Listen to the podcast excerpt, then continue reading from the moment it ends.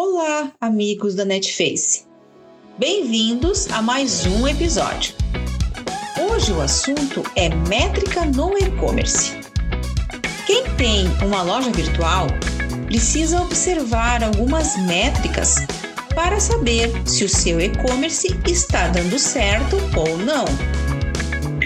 Acompanhar toda a jornada do consumidor e medir os quocientes obtidos irão garantir o sucesso do seu negócio.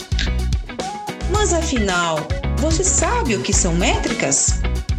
Bem, como o próprio nome já diz, são medidas e resultados, numéricos ou não, apresentados por uma empresa de acordo com a sua performance de vendas.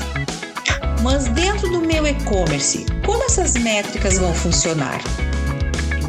As métricas, além de apresentarem o desempenho de uma empresa, elas também servem para prever o futuro do seu negócio, já que mostram algumas medidas que devem ser tomadas, baseadas nos dados coletados no seu e-commerce, principalmente com relação ao consumidor e a sua jornada dentro da loja online. Com estes dados, você consegue entender o comportamento do cliente, o seu engajamento e a conversão dos visitantes.